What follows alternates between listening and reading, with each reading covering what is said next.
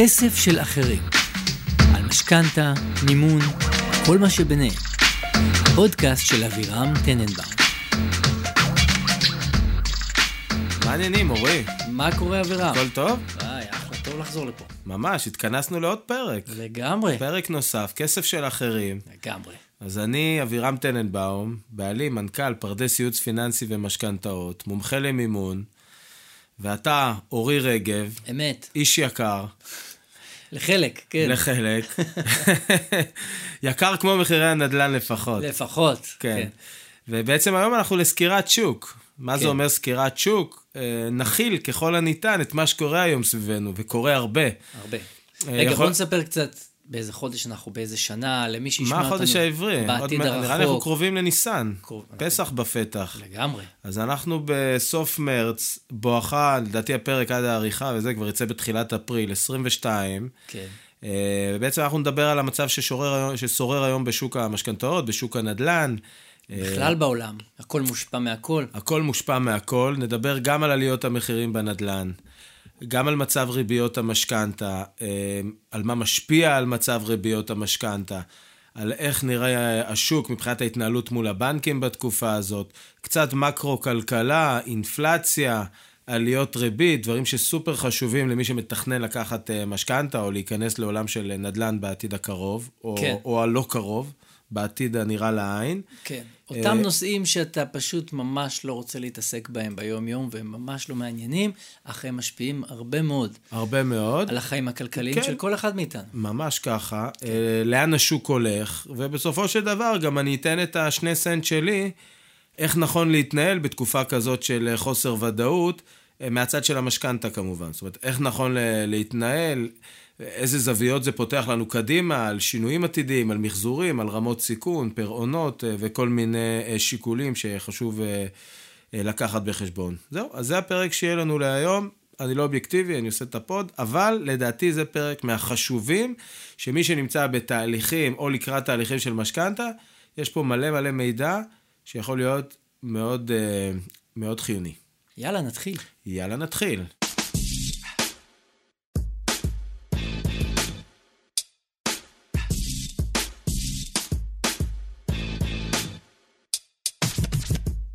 נתחיל במחירי הנדל"ן.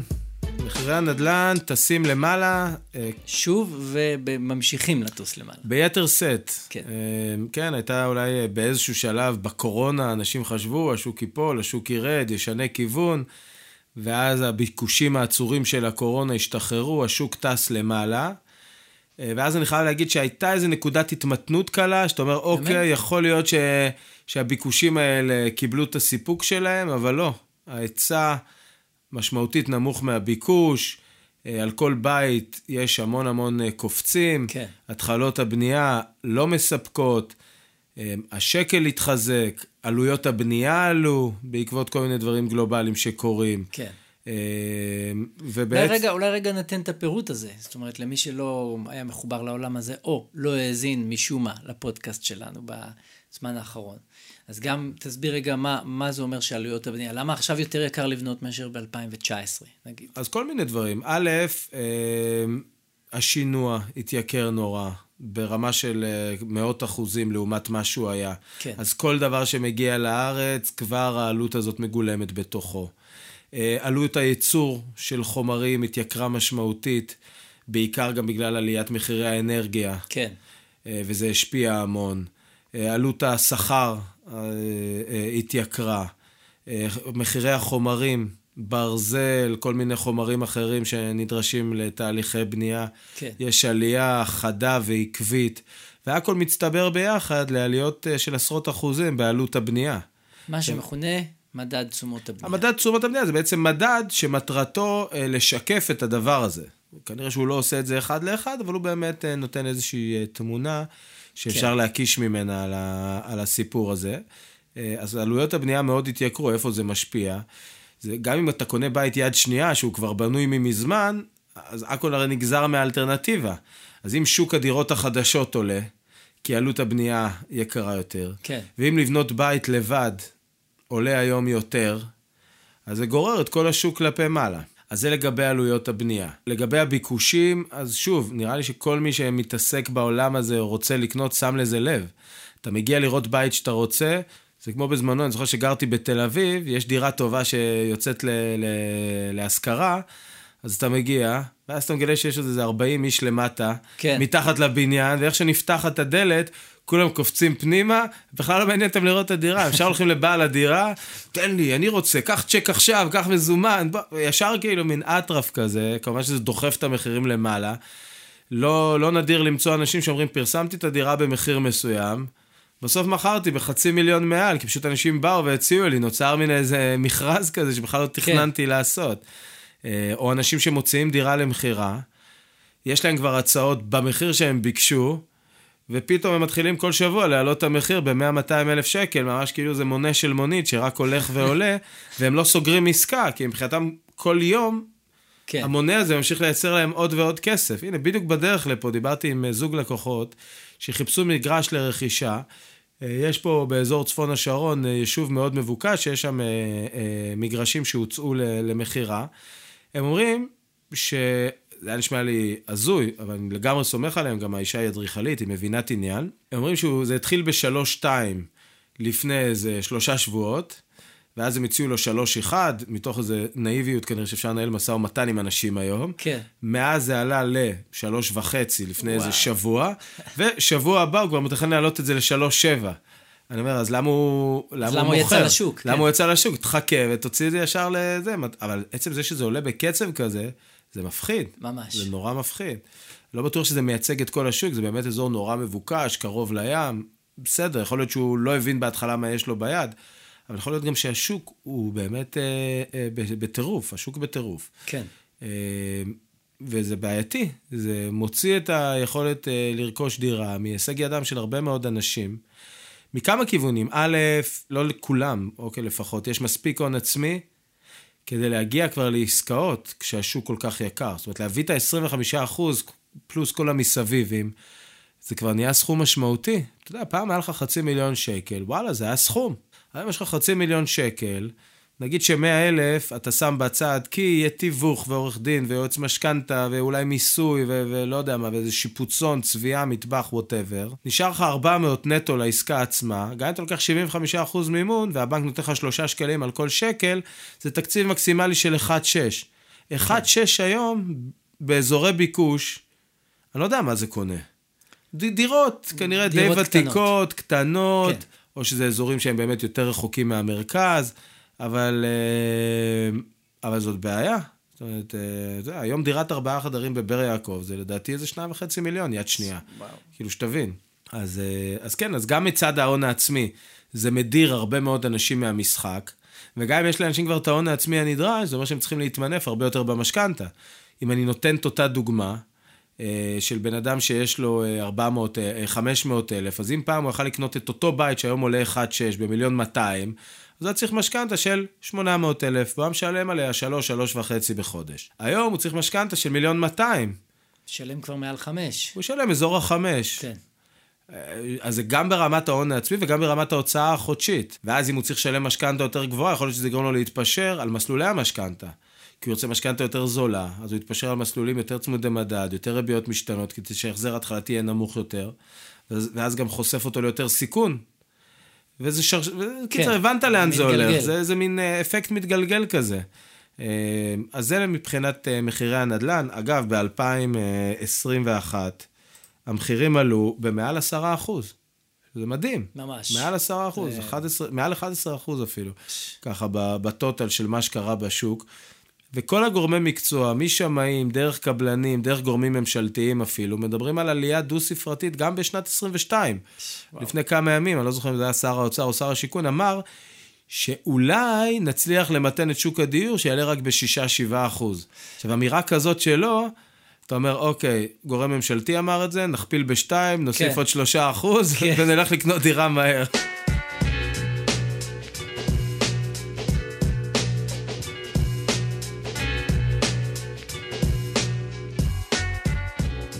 בסוף, שאלת השאלות זה למה ואיך עוצרים את זה. דעתי האישית, והיא הייתה שם גם בתחילת הקורונה, שהרבה אנשים חשבו שהמחירים ירדו, ואני הייתי בצד השני של המתרס, שאמר שהמחירים לא ירדו, זה שבסוף, הכלל הכי בסיסי של כלכלה, זה היצע מול ביקוש. ואם כן. אתה לא מטפל בהיצע מול ביקוש, לא משנה איזה תוכניות מלאכותיות, עם הגרלות, עם גירודים, כן. עם ניחושים, עם מה שלא תעשה. אם אתה לא מטפל במאזן הבסיסי של היצע מול ביקוש, המחירים לא ירדו. וכרגע אין את המפגש הזה בין היצע לביקוש. זאת אומרת, כן. הביקוש עולה על ההיצע. גם ברמת המצב הנוכחי בשוק, וגם כשאתם מסתכלים קדימה, אם אתה מסתכל על הגידול הטבעי וכמות האנשים שמתווספת לאוכלוסייה בכל שנה נתונה, אל מול התחלות הבנייה, אז יותר אנשים נכנסים למשחק מאשר בתים אה, מתחילים להיבנות. אז כל שנה הפער הזה גם גדל. כן. אגב, בגלל זה חשוב נורא הפרמטר של התחלות בנייה. אנשים לא מבינים, מה אתה רוצה ממני? התחלות בנייה. בגלל זה זה חשוב. אם עכשיו, בכל שנה, משתחררים מהצבא, אוקיי, בואו ניתן דוגמה קונקרטית, היא תהיה מאוד כללית, אבל היא תעזור לנו להבין את הנקודה. אם בכל שנה משתחררים מהצבא, או משירות לאומי, או עוברים את גיל 21, 100 אלף איש, נלך על מספרים עגולים, כן. שפתאום, איך שהם יוצאים לשוק, תיאורטית, הם רוצים בית. כן. 100 אלף איש כל שנה מצטרפים למעגל האנשים מבקשי דירות. שרוצים לקנות בית. ולעומת זאת, בכל שנה הקבלנים מסיימים לבנות 50 אלף, מספרים פיקטיביים לחלוטין. כן, כן. 50 אלף, אז בעצם בכל שנה הפער בין ההיצע לביקוש גדל ב-50 אלף. כן. ואז מה זה יעשה למחירי הנדל"ן? יעלה אותם, זה ידחוף אותם כלפי מעלה, יהיו יותר אנשים שיתחרו על כל דירה. כן. יש הרבה שיאמרו שבעצם המרוויחים או המרוויחה הגדולה משוק הנדל"ן זה בעצם מדינת ישראל. ואין לה שום אינטרס אה, לקרר את המחירים, כי בעצם זה פשוט יקרר לה את ההכנסות. אני חושב שזו טענה די נכונה. כן. בסוף הם עושים מהלכים להדיר את המשקיעים, ומס מס רכישה גבוה, ואתה לא יכול לקנות דירה נוספת, ואתה לא יכול לחלץ הון עצמי מדירה. בסוף המשקיעים הם לא אויבי השוק. נכון. אם היה פה מאזן בריא של היצע וביקוש, אז השוק היה שוק בריא. אתה לא יכול לטפל בזה באמצעים מלאכותיים. בסוף המשקיעים, יש להם גם תפקיד חשוב בשוק. נכון. כי. בזכותם יש דירות להשכרה. אם תוציא את המשקיעים מהשוק, אז גם שוק השכירות יעלה בטירוף. לפחות שוק השכירות עוד נורמלי. עלה הרבה פחות משוק הרכישה.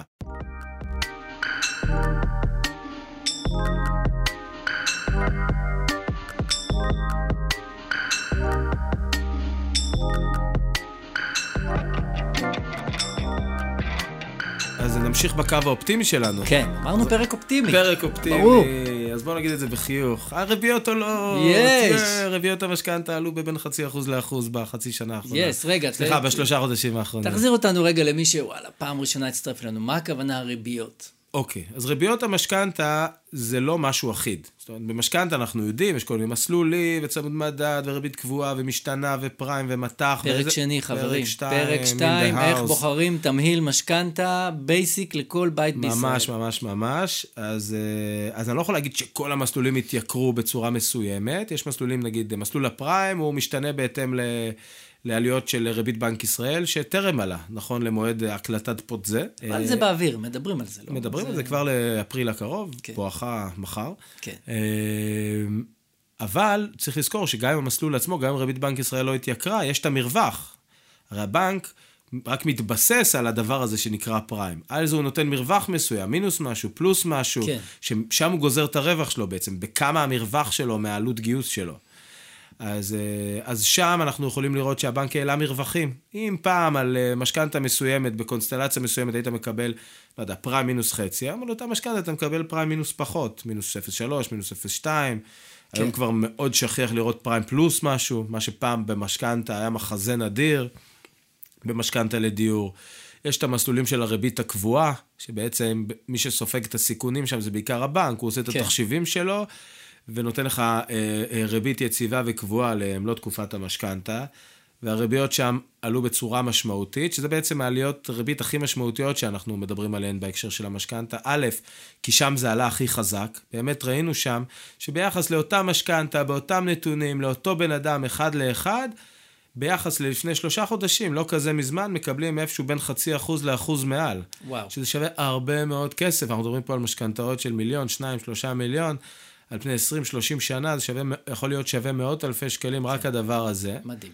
כן. שזה מלמד אותך שבסופו של דבר כל האנליסטים של הבנקים צופים uh, שיהיה הרבה יותר התייקרויות, כלומר יש יותר סיכון, אז הם צריכים לגבות יותר כסף. גם צריכים לגבות יותר כסף, זה לא רק מה שהם צופים, השוק באמת התייקר. כן. אה, יש עליית אינפלציה, ועלויות גיוס שלהם, של הכסף בשוק ההון, עלו מאוד בגלל המצב שיש בעולם. הם העלו את הריבית כי באמת גם הכסף אה, עולה יותר עבורם. אבל אני כן מרגיש שהם ניצלו את המומנטום והגדילו גם את הרווחיות שלהם. כי אם כבר אני צריך לעלות לך ב-0.4, אז בינינו, אני אענה לך ב-0.6. שש, ברור, אז כאילו, אני, מה- בעלי המניות ישמחו, לא? אה, זה צדיקים יאללה, גדולים. פנן. רגע, צריך לציין, אה, למקרה שנשמע את הפרק הזה בעוד חמש ושש שנים, שאנחנו בתקופה של מלחמה בין רוסיה לאוקראינה, שמאוד מאוד גם מכניסה את השוק למין כן, אה, סיכון גבוה, ודאות, נכון. חוסר ודאות, ולכן... תקופה של אינפלציה קצת, מעל. שלושה אחוז. בדיוק. אז, כן, כן. בארצות הברית אינפלציה הרבה יותר גבוהה, זה מכניס את בואכה הכל- שמונה אחוז. מכניס את הכל ליותר סחרור ויותר עליות. ריב- בריבית כבר, אבל אה, אתה גונב לי. וואלה, אני אמור סליחה. לדבר על עליות ריבית, ולספר. על ארצות הברית. הלו, סליחה. טוב, אפשר טוב, לסגור. נערוך את וואי, זה. היה בוא. פרק מעולה. ממש. יאללה, נתראה. בפרק הבא. לא, לא, לא באמת, שערו.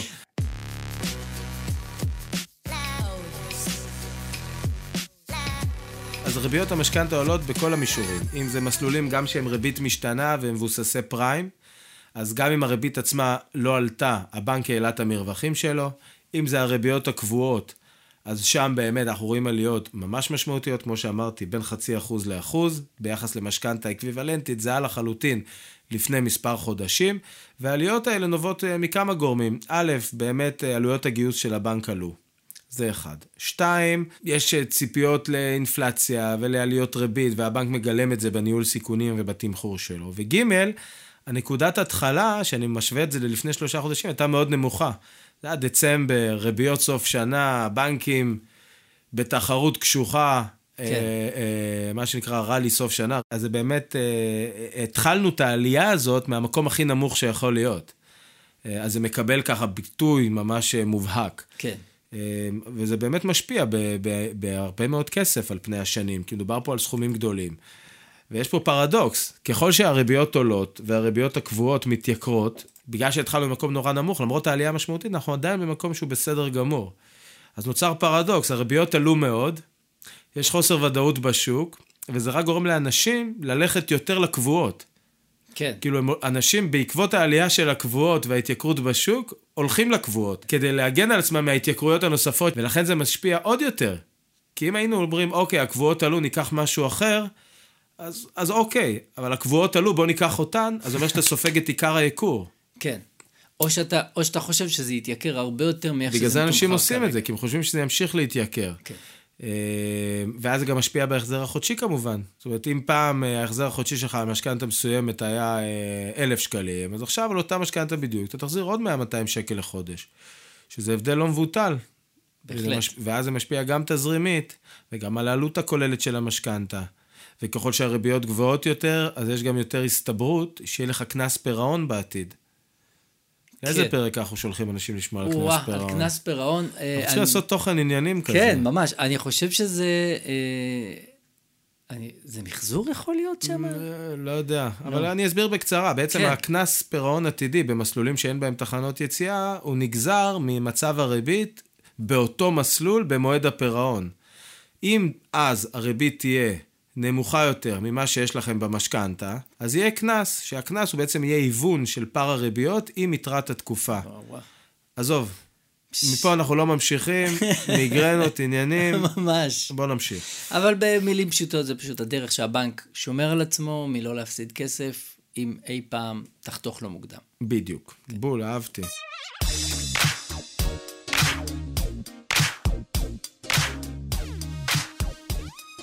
אז זה לגבי עליות ריבית. עליות מדד, איך זה משפיע עלינו? זה גם, זה משפיע עלינו בכמה אופנים, מעבר לעובדה שהמדד משקף את ההתייקרות במחיה הכוללת שלנו.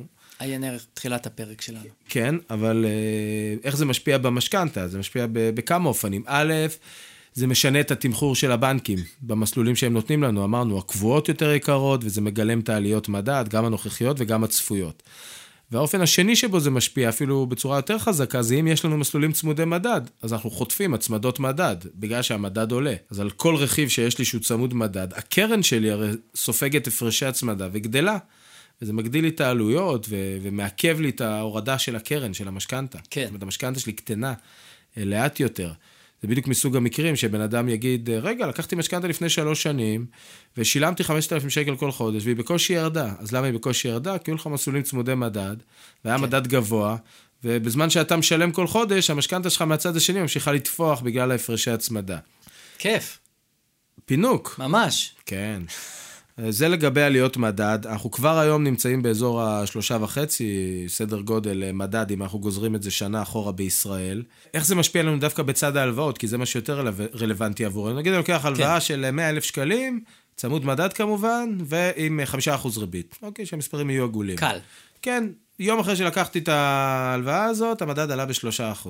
כמובן שזה לא יקרה בחודש, כנראה, מקווים, אבל נניח, בשביל הדוגמה, עלה בשלושה אחוז, כן. בעצם הקרן שלי גדלה בשלושה אחוז. אני עכשיו חייב לבנק לא 100 אלף שקל, אלא 100 אלף שקל פלוס שלושה אחוז הצמדה, שמתוך 100 אלף שקל זה עוד 3,000 שקלים.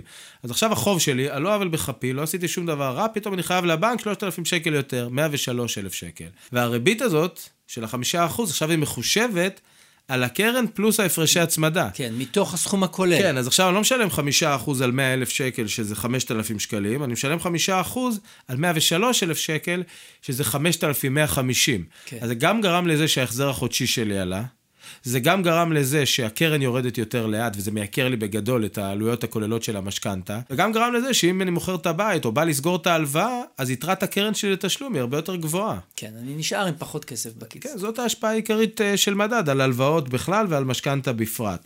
עכשיו, בארצות הברית, האינפלציה השנה כבר קרובה ל-8%.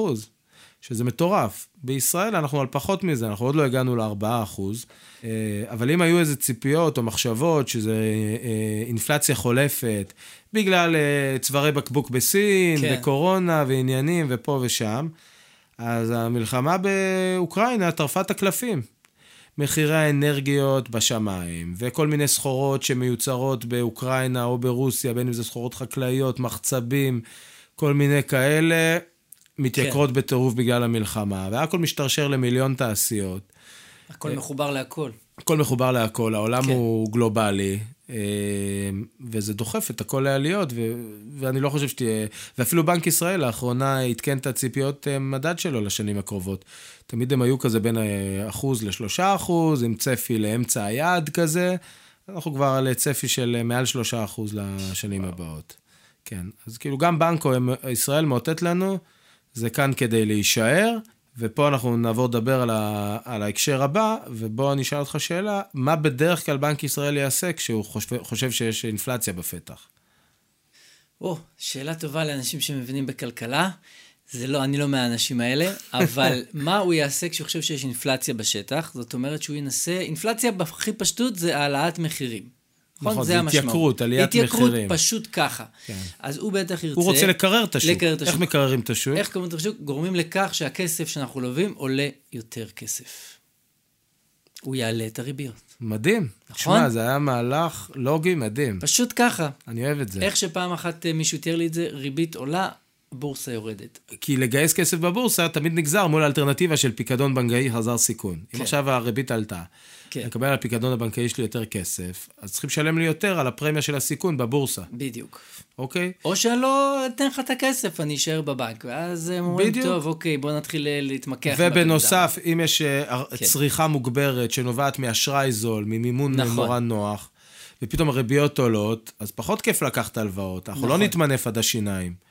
ואז גם פחות כסף מסתובב, הצריכה יורדת, הרווחיות יורדת. השוק מתקרר. כן. באיזשהו מקום העלאת ריבית זה מהלך מכוון של הבנק המרכזי לחבל כן. בפעילות השוק, כדי למנוע ממנו לצאת משליטה בצורה של אינפלציה. זה המבוגר האחראי שבא ואומר, חבר'ה, תרגיעו. כן. תורידו אני... קצת את המסיבה, כן. עברנו את עשר בלילה, יש שכנים. אני יודע שזה לא נעים, אבל זה בשבילכם. תרגיעו. זה בשבילכם. כן.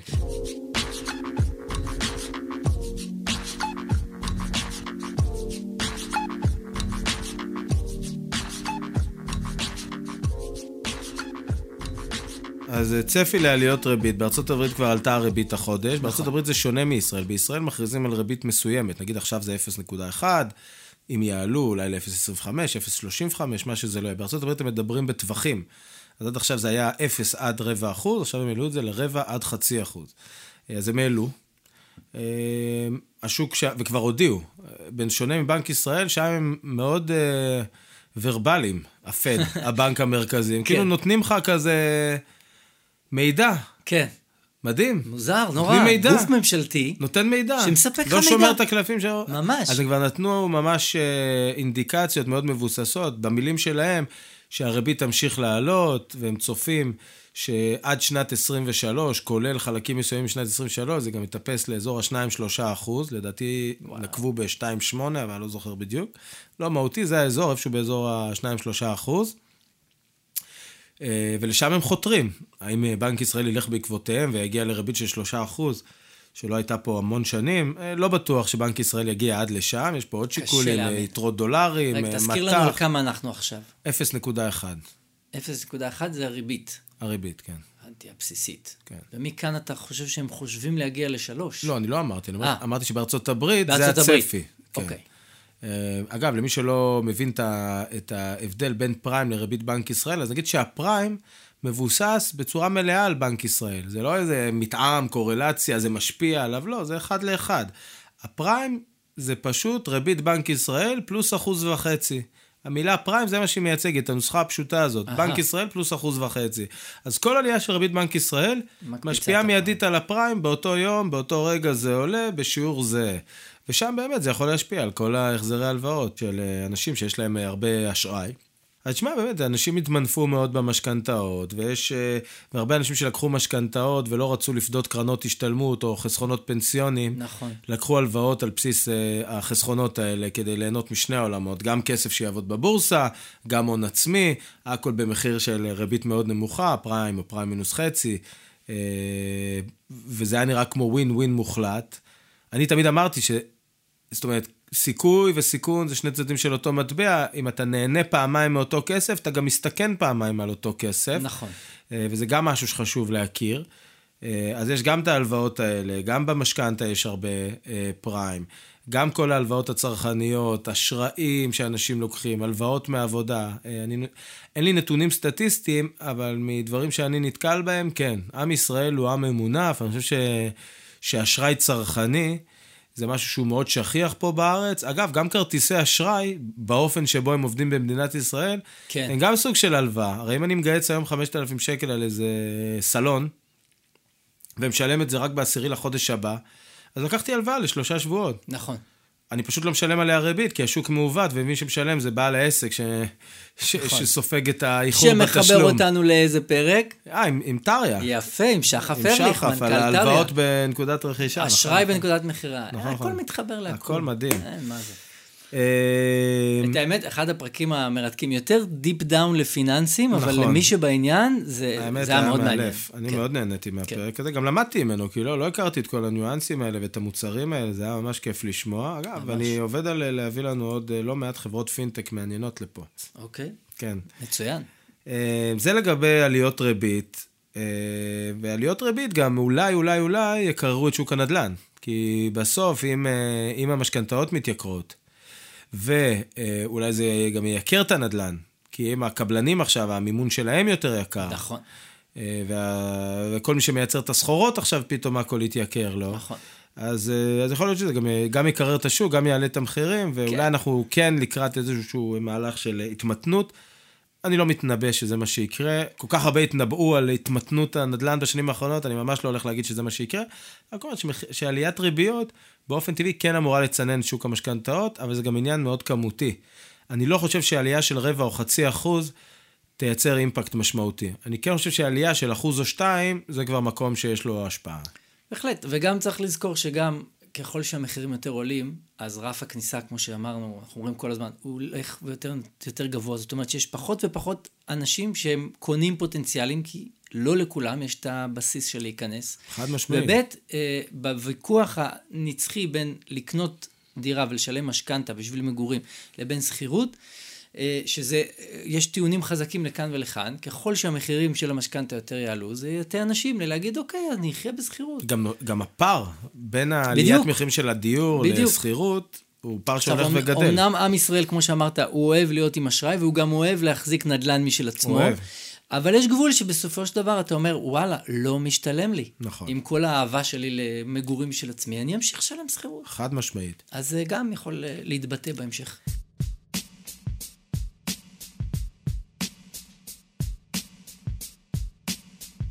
אז תראה, השוק לאן? אז מבחינת נדל"ן, באמת, אני לא מומחה נדל"ן, אה, אני יכול רק להסתמך על מה שאני קורא, כמו כולם בעיתונות הכלכלית. כנראה שאנחנו באמת צפויים לעליות בשנה הקרובה, אבל עם כל התוכניות הממשלתיות, ועליות ריבית, והחוסר ודאות, עם כל הבלגן שיש באירופה, אני לא הולך לתת תחזית אה, למה הולך לקרות בשוק הנדל"ן, נצטרך אה, לחיות ולראות. גם אני, מעניין אותי לראות לאן זה יתפתח. לגבי שוק המשכנתאות, אז פה כבר כן יש לי כמה דברים להגיד. אני חושב שמגמת ההתייקרות עוד לא מיצתה את עצמה. אני מסיק את זה גם מאיך שאני רואה את השוק, וגם מאינטראקציות שלי עם הבנקים. התייקרות ש... במשכנתאות, אתה מתכוון. התייקרות במשכנתאות. כן, כן, כן, במשכנתאות. אה, גם המסלולים אה, של הריביות המשתנות לקראת ייקור, העוגנים עולים, אה, בגלל הצפי אינפלציה, עוד לא סיימנו את הגילום של זה בייקור של הריביות הקבועות, יש להם שם עוד איזה מהלך של עלייה.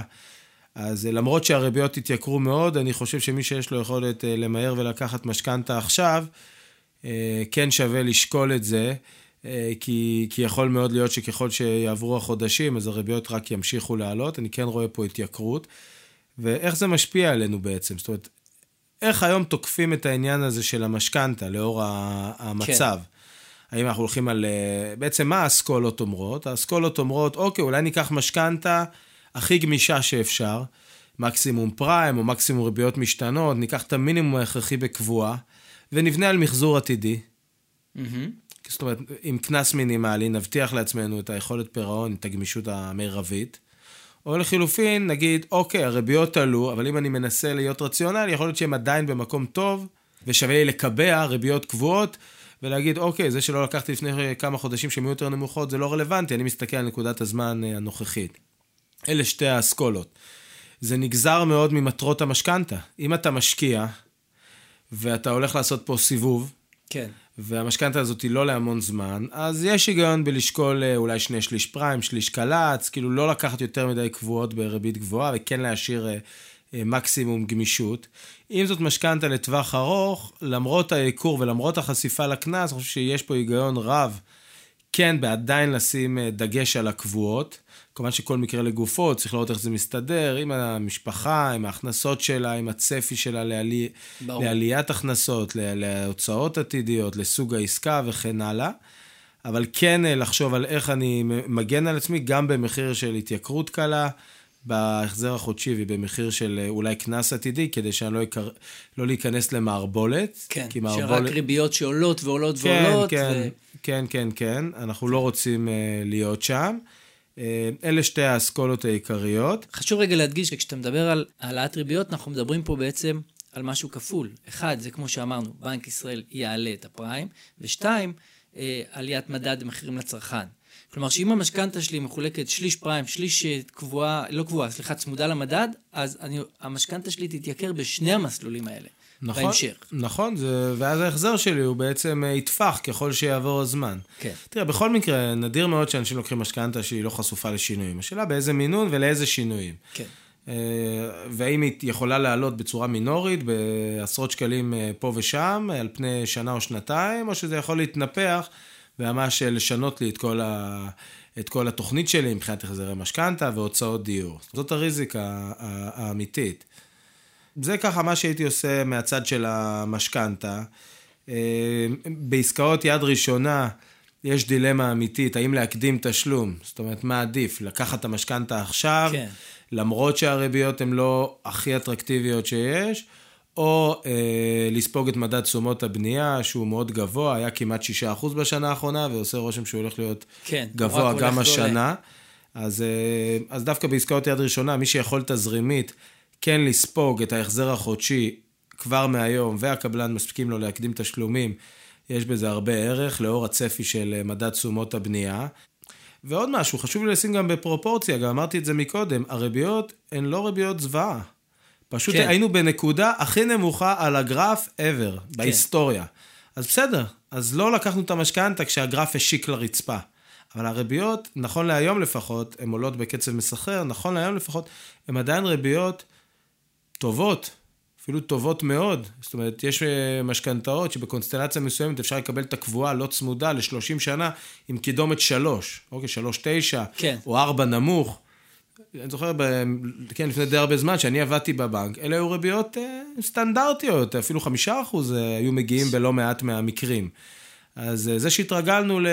לריביות מאוד נמוכות, לא אומר שזו טרגדיה, זה עדיין מקום טוב להיות בו, וצריך לבחון את זה אובייקטיבית בזמן נתון, ולא להתבאס על מה שהיה לפני חודש-חודשיים. כן. זהו, זה, זה ככה בגדול. חשוב מאוד בימים אלה אה, להשקיע יותר מחשבה בתמיל של המשכנתה. כי אם בעבר השוק היה נורא זול, וגם אנשים שעשו טעויות, ולקחו משכנתאות מסוכנות, וצמודי מדד, נהנו מזה, כי המדד היה נמוך, כן. והריביות נשארו נמוכות, וגם אם המשכנתה הייתה משכנתה לא טובה, זה לא, זה לא uh, פגע בהם, כי השוק היה מאוד סלחני, אז היום אנחנו לא שם. השוק כבר לא סלחן, הגלים גבוהים. אז כן. היום, כל מה שקשור לבניית uh, תמהיל משכנתה, הוא יותר חשוב. החשיבה קדימה, הניהול סיכונים הוא הרבה יותר קריטי, ופה יש יותר מקום להתייעצות עם אנשי מקצוע.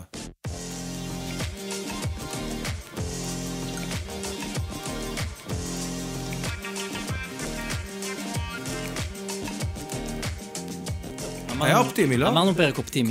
כן, ממש. אליפות. בסדר, נהדר. אמ, אני חושב שאפשר אפילו קצת לרמז על הפיצוי שנקבל בפרק הבא. אה, הפרק הבא, מאוד פשוט, הקשר ישיר. הריביות עולות, הנדל"ן מתייקר, קנו ביוון. קנו ביוון. פרק הבא סתם, מדבר... אין באמור המלצה על ביצוע השקעות, whatever, whatever. שימו איזה disclaimer גנרי מגוגל. ברור. אבל הפרק הבא בהחלט לוקח אותנו לאתונה. כן, כן, אנחנו נארח את און גביש, אה, חבר יקר ויזם סופר מוכשר. ממש. מתעסק ב- ביזמות אה, נדל"ן ביוון, והוא יבוא ויספר לנו איך נראה שם השוק, איזה הזדמנויות השקעה יש, איך זה נראה לישראלי שרוצה לבצע מהלך להשקעה ביוון. אה, וזה פרק אה, נחמד ומעניין ומאיר עיניים. לגמרי. ופותח הזדמנות השקעה מאוד אה, מעניינת. היידה, יש אז לי מה נתראה לצפות. שם. כן, יאללה, אורי, יאסו. ביי, להתראות. ביי ביי. כסף של אחרים. על משכנתה, מימון וכל מה שביניהם. הפודקאסט של אבירם טננבאום.